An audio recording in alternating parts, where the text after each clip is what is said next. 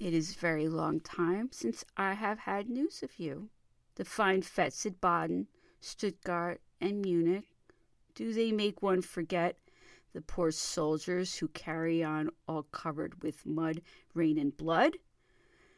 I'm going to leave soon for Vienna. We are negotiating for a peace. The Russians have left and are in a flight far from here, returning to Russia badly beaten and deeply humiliated.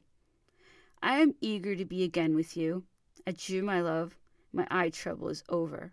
Napoleon.